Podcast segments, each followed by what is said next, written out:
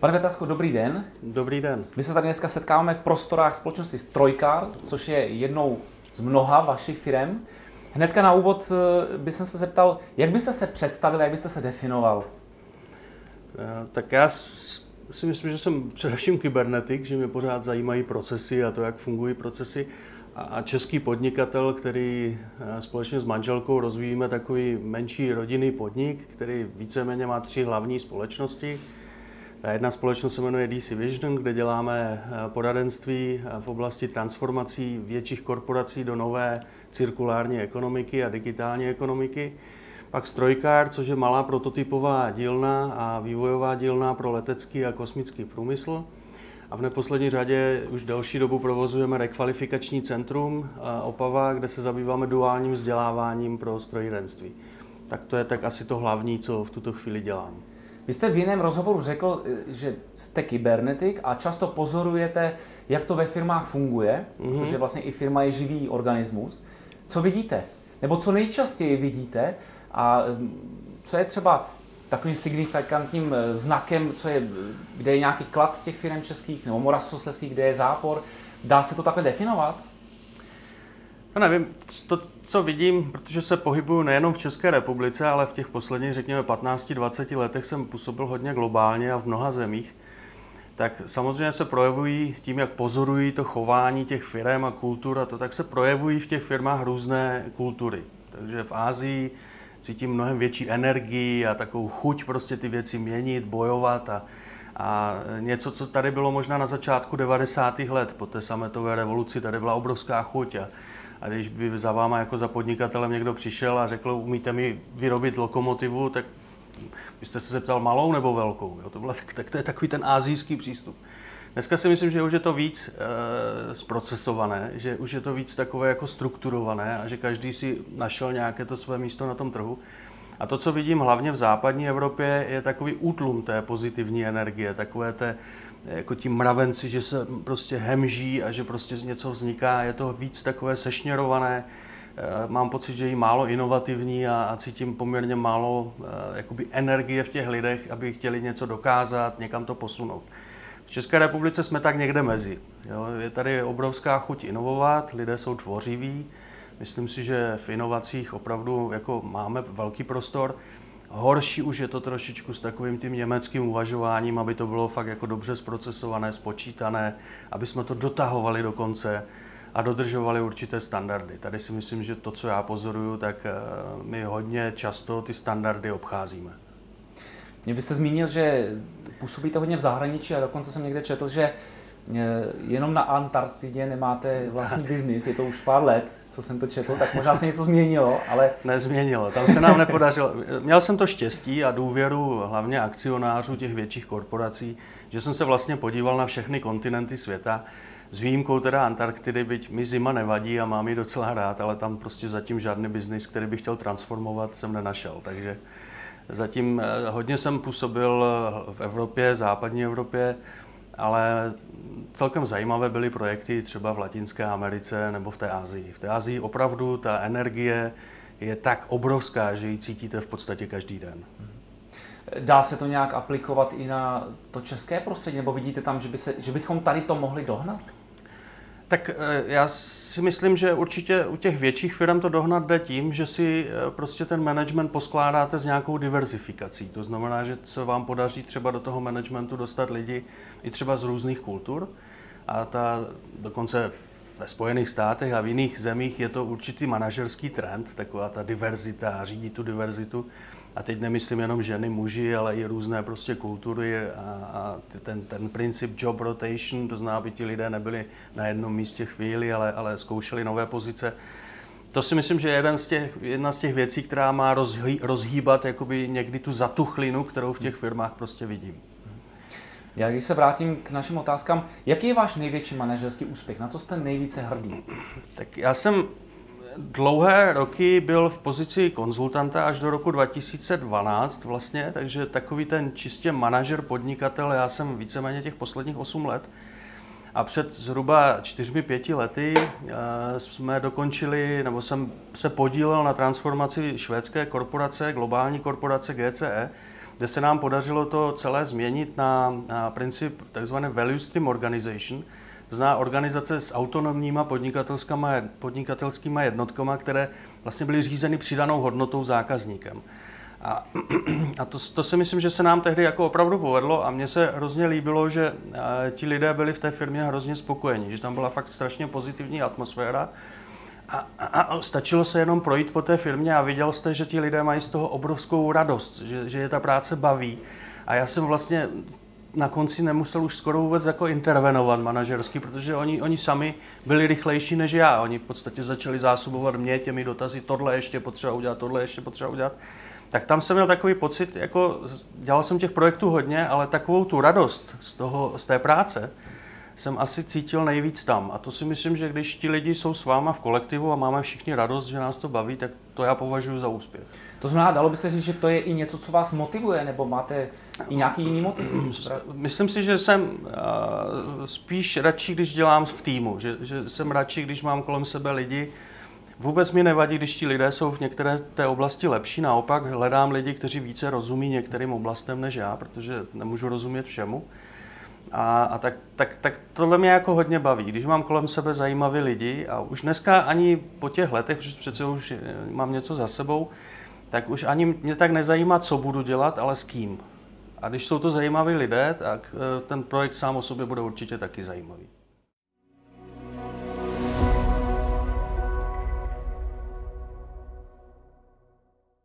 No my tady sedíme teda v prostorách Opavského strojkáru. Vy jste zmiňoval, že eh, vás ta koronavirová krize poměrně zasáhla. Mm-hmm. Museli jste změnit eh, vlastně oblast ne podnikání, ale spíš asi o, hm, dívat se trošičku jiným směrem.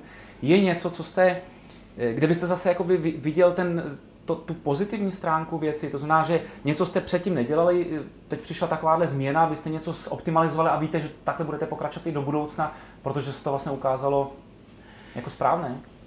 Tak musím se přiznat, že ta změna, kterou přinesl COVID, do, protože primárně strojkár dělal 20, 21 let, jenom letecký průmysl a vlastně díly podle cizí výkresové dokumentace, takže něco, o čem já píšu mnoho let, montovna a sám jsem si montovnu koupil, jo, tak to už samo o sobě je taková jako dost divná věc. Nicméně eh, z mého pohledu to, co, co mě jako fakt překvapilo, byla ta rychlost té změny. Přestože sám se zabývám už dneska 28 let prostě řízením změn a rychlýma inovacemi a tak, tak jsem vlastně zjistil, jak je to těžký velmi rychle změnit tu firmu a vlastně to nejtěžší na té změně je změnit myšlení těch lidí.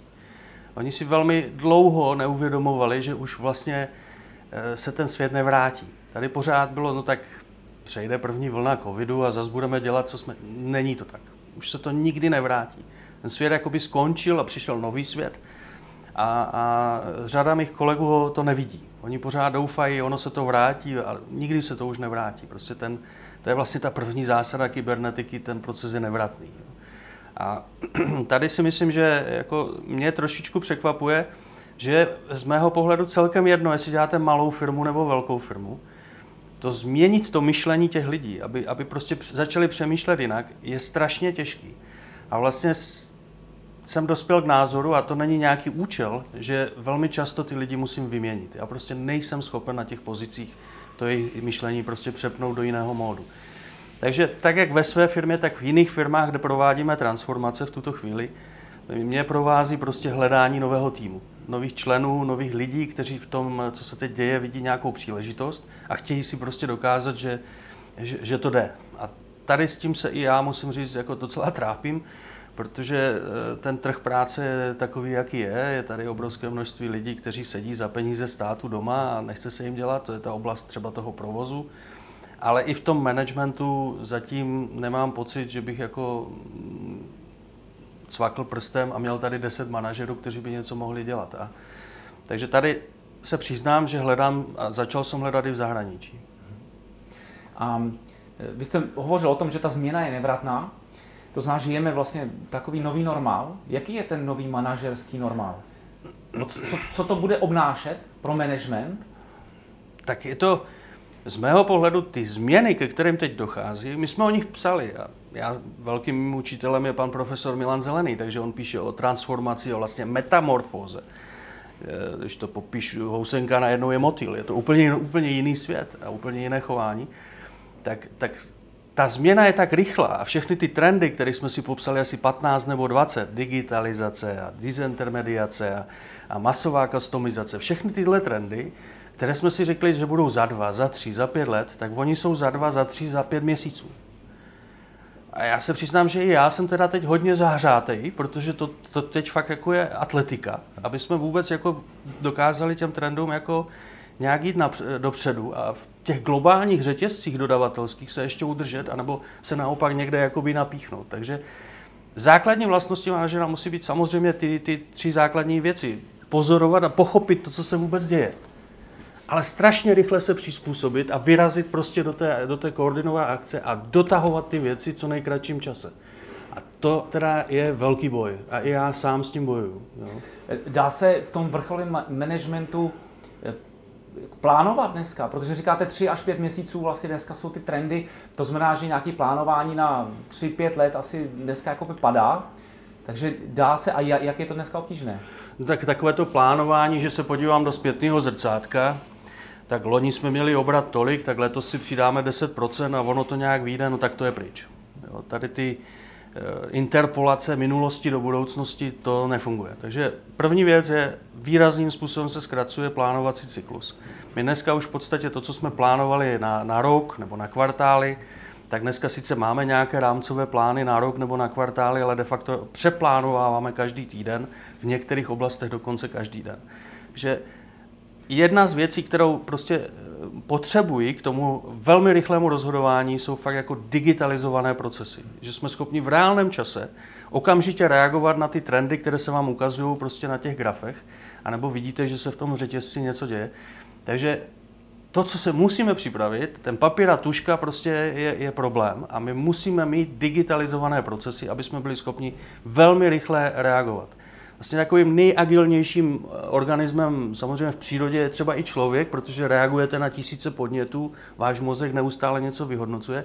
A ta digitální firma, ať už jsou to služby nebo je to, eh, nebo je to výroba, tak ta digitální firma má tu schopnost velmi rychle odhalovat, že se někde něco děje. A samozřejmě to, co já dneska vidím i na základě toho obrovského množství dat, které se na nás teď chrlí, a těch změn a těch věcí, které se tam mění, tak si budeme muset pomoct i umělou inteligencí, protože už to prostě v hlavě nemáte tu rychlost to zpracovat.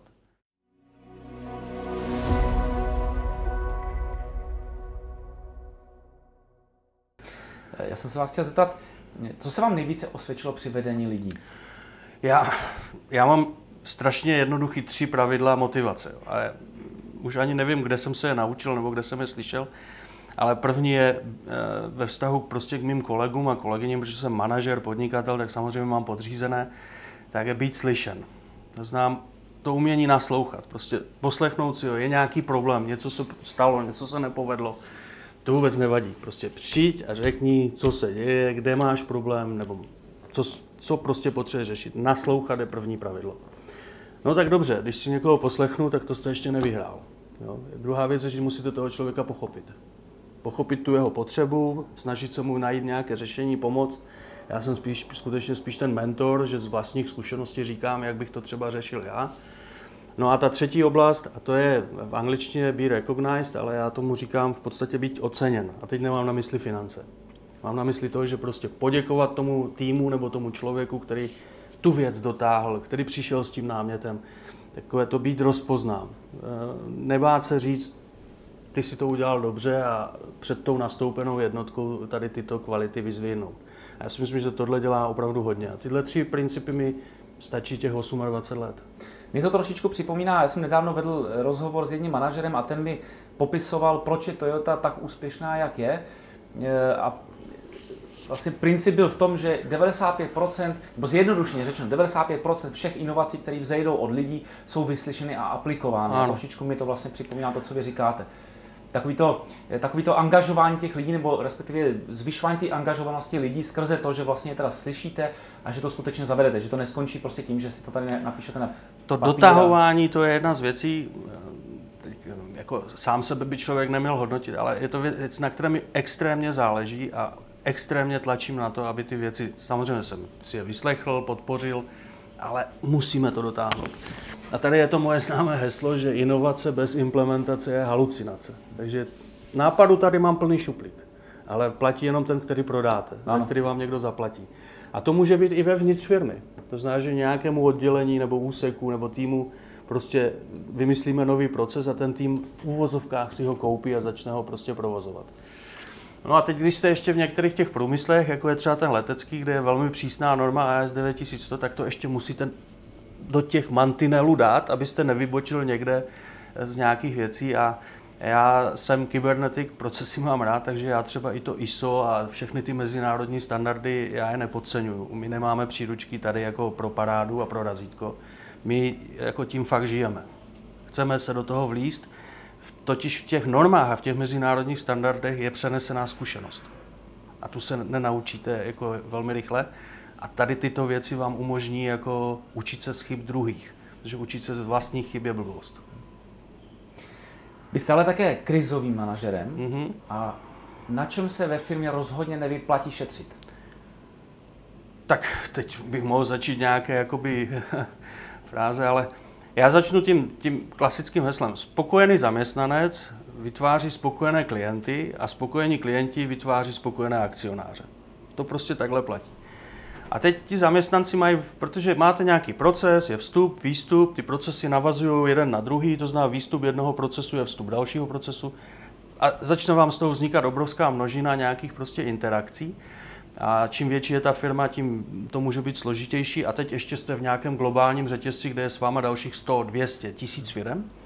Takže to je fakt jako strašně pro kybernetika zajímavý to pozorovat. Ale to, co vlastně potřebujete, je eh, nad těmi procesy mít ty lidi, které to baví a kteří to chcou někam posouvat. A to, na co já se zaměřuju, a to je jedno, jestli to je výroba nebo to je služba, je, určitě se nevyplatí šetřit na procesech týkajících se kvality. To znamená, že ten zákazník dostává víc, než očekával. Jo, ta kvalita může být definovaná hlavně ve výrobě. My velmi často si říkáme, no dobře, výkres dává kvalitu. Splnil jsem parametry výkresu, tak jsem dodal kvalitně. To není pravda. Ta kvalita je mnohem širší pojem. Je to uspokojení potřeby toho zákazníka, takže zase potřebujete lidi, kteří umí naslouchat tomu klientovi a jsou schopni prostě ne splnit mu to, co chtěl, ale dát mu ještě něco navíc, aby tam vzniklo něco, čemu já říkám nadšení. A to nadšení musí vyvolat doporučení toho klienta, naší firmy někam dál. A to se nám zatím daří jenom někde.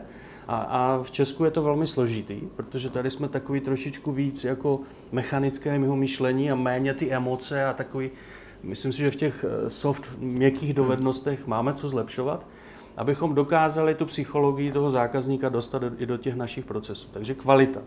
Druhá věc je, termíny, a teď vlastně, jestli to jsou služby nebo to je výroba, tak co nejkratší termíny. To znamená být blízko zákazníkovi.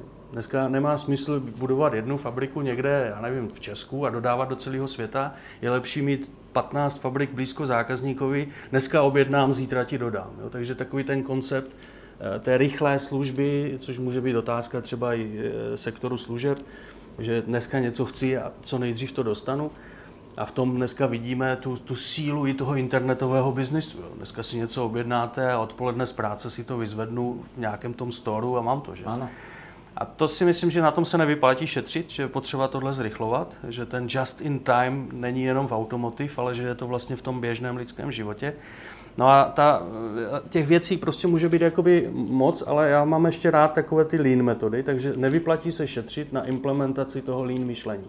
Takže zase trénink lidí, iniciovat zlepšování ze spoda a eliminovat plítvání. A plítvání je v každé firmě.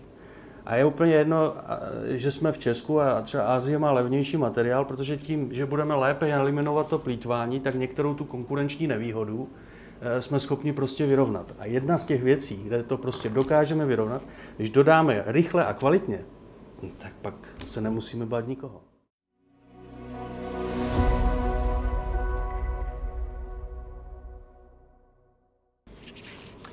Vy jste nejenom ambasadorem České manažerské asociace, členem elit klubu Moravskoslezského kraje a řady dalších mezinárodních asociací. Eh, v čem vidíte největší přínos setkávání manažerů? Tak já musím říct, že to je vlastně jedna z, to je takový jako, já mám MBA, ale to je super MBA, protože se strašně moc naučí. Je to vzájemná inspirace. Jako úplně fantastická byla ta první vlna covidu, kdy tady právě v Elite klubu vznikla vlastně diskusní skupina. A teď jsme si všichni říkali, no tak co budeme dělat s covidem, že? Takže my jsme si vyměňovali nápady, jak zabezpečit hygienu, jak fungovat při eh, zavřených hranicích, jak prostě zajišťovat, zajišťovat provoz, když vám hygiena zavře část firmy nebo dokonce celou firmu. A tady prostě v podstatě desítky manažerů z elite klubu Moravskoslezského kraje si vyměňovali nápady a postupně jsme to v těch firmách jakoby zaváděli. A já si myslím, že jsme se připravili dobře na tu druhou vlnu, která je vlastně desetkrát horší, když se podíváme na ty počty těch nakažených. Ale podívejte se na počty nakažených v těch firmách. Dneska zaklepu, chci, aby to vydrželo, ale eh, Přestože v celé republice ty čísla jsou astronomická, dokonce jsem někde četl, že jsme nejhorší na světě, eh, tak eh, já si myslím, že v těch průmyslových firmách možná jsme nejlepší na světě. Protože já teď ve firmách, které řídím, tak jestli mám jednoho nebo dva na řádově tisíc zaměstnanců, mm-hmm. to je pěkný. tak to je pěkný průměr jo, ve srovnání s tím státem. Ale, ale dodržujeme přísná opatření a samozřejmě mnohem přísnější, než nařizuje nařízení vlády. Moje poslední otázka míří k, k Moravskoslezskému kraji. Jak vidíte Moravskoslezský kraj v příštích pár letech? Kde máme nějaké mezery a zároveň kde jsme, kde jsme dobří? Kam to můžeme posunout? Tak já jsem opavský patriot, takže já mám rád tento kraj a rozhodně se nehodlám stěhovat, tady zůstanu a budu tady podnikat, což je výhoda oproti tomu nadnárodnímu kapitálu, já nikam neuteču. To neříkám, že nebudu podnikat jinde, ale tady prostě bude základná v Opavě. Mám ten kraj rád, myslím si, že eh, se tady hodně věcí zlepšilo. Já sám jsem vyrůstal v, na Sleské ostravě a padalo mi na hlavu z těch lanovek ještě uhlí kdysi dávno. A dneska, když se podíváte na Ostravu, tak to je prostě úplně jiný svět. A je to, je to, začíná to být moderní, dynamické město.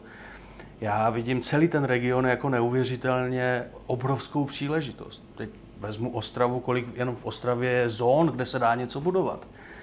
A, to tež je mezi těmi jednotlivými městy, ať už je to Opava, ať už je to prostě Třinec, další města.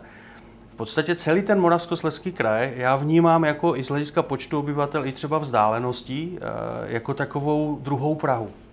Protože jestli pojedu z Anděla v Praze někam do Karlína nebo do Vysočan, tak možná mi to zabere autem 50 minut. Za 50 minut já chci být prostě do budoucna velmi rychle kdekoliv v tomhle kraji tohle si myslím, že se hodně zlepšilo. Minimálně Opava, Ostrava dneska. Ano. Já mám tady polovinu zaměstnanců z Ostravy, protože jsou tady za 10, za 15 minut. Takže to jsem říct, 20 minut. Tohle je prostě paráda. Jo, tohle fakt jako všichni oceňujeme. Na druhou stranu, to neznamená, že ta infrastruktura není tragicky zaostala. Jo, prostě chybí nám rychlo vlaky a spojení prostě na ty, na ty centra biznisu, aspoň ve střední Evropě ať jsem za chvilku prostě v Berlíně, ať jsem za chvilku ve Vídni. Já hodně často jezdím do Varšavy, tam mám taky jednu s firem, jo, takže eh, když jsem viděl, za jakou krátkou dobu vlastně postavili v Polsku dálnice až do Varšavy a dneska jsem ve Varšavě rychleji než v Praze, a přitom je to o 100 km dál než do Prahy z Opavy, tak já myslím, že tohle je ostuda. Eh, takže rychlovlaky, rychlotratě, možná i rychlotramvaje, ať, jsme, ať udělejme z toho jednu velkou Prahu. Ať prostě je jedno, kde bydlíte a můžete pracovat kdekoliv. Eh, samozřejmě celkově ta infrastruktura není jenom o, to, o, té, o těch silnicích, obchvatech a elektrifikaci těch tratí tady, ale je to i o, o tom, že prohráváme boj o ostravské letiště. Jo, dlouhodobě. Eh, otázka, jestli se to ještě vůbec dá vyhrát. Jo. Aspoň nějak, jo, nevím. Eh, z mého pohledu, ale celkově nejenom udělat z toho takovou velkou aglomeraci, která je perfektně propojená infrastrukturně, ale udělat z toho i jako takový ten autonomní, soběstačný region, který bude žít tím uzavřeným cyklem. To, co dneska definuje cirkulární ekonomika. Že budeme soběstační, že budeme schopni prostě vzít odpad a vyrobit z toho něco nového, z těch nových výrobků prostě zase vznikne nějaký odpad a pořád dokola to tady udělat. Ať už je to v oblasti třeba energetiky. Máme tady obrovské množství skládek, dá se to zpracovat, dá se to energeticky někam posouvat. A tady bych viděl tu roli i toho kraje, který bych si představoval jako z hlediska počtu úředníků tak jako desetinový, ale, ale aby, aby prostě koordinoval tady tu, tu autonomii, tu soběstačnost toho regionu. To je jeden ten, eh, to moje přání, jakoby. A druhé přání, aby tady skutečně vznikla podnikatelská univerzita, tak jak ji dlouhodobě popisuje profesor Milan Zelený, aby eh, vlastně místo diplomu, když vylezete z té školy vysoký, tak jste měl funkční firmu. To je nejlepší diplom podnikatelské ano. univerzity. Jsem podnikatel, který se naučil podnikat na podnikatelské univerzitě. A ta samozřejmě bude využívat těch lokálních zdrojů z celého toho tady regionu. Takže tyhle dvě přání bych měl, ať máme uzavřený cyklus, cirkulární ekonomika jako hlavní směr tohoto regionu a podnikatelská univerzita. Perfektní. Já vám za celý eh, Elite Klub Moravskoslezského kraje děkuji za velmi inspirativní rozhovor a budu vám přát, aby se eh, trh co nejdříve uzdravil nebo obnovil, nebo abyste našli my se musíme nová odbytiště. My se musíme naučit tomu trhu se přizpůsobit. Zatím se trápíme. No. V tom letectví se trápíme. Doufejme, že to zvládneme. No. Věřme, že se to zlepší. Určitě. Díky moc. Já děkuji moc.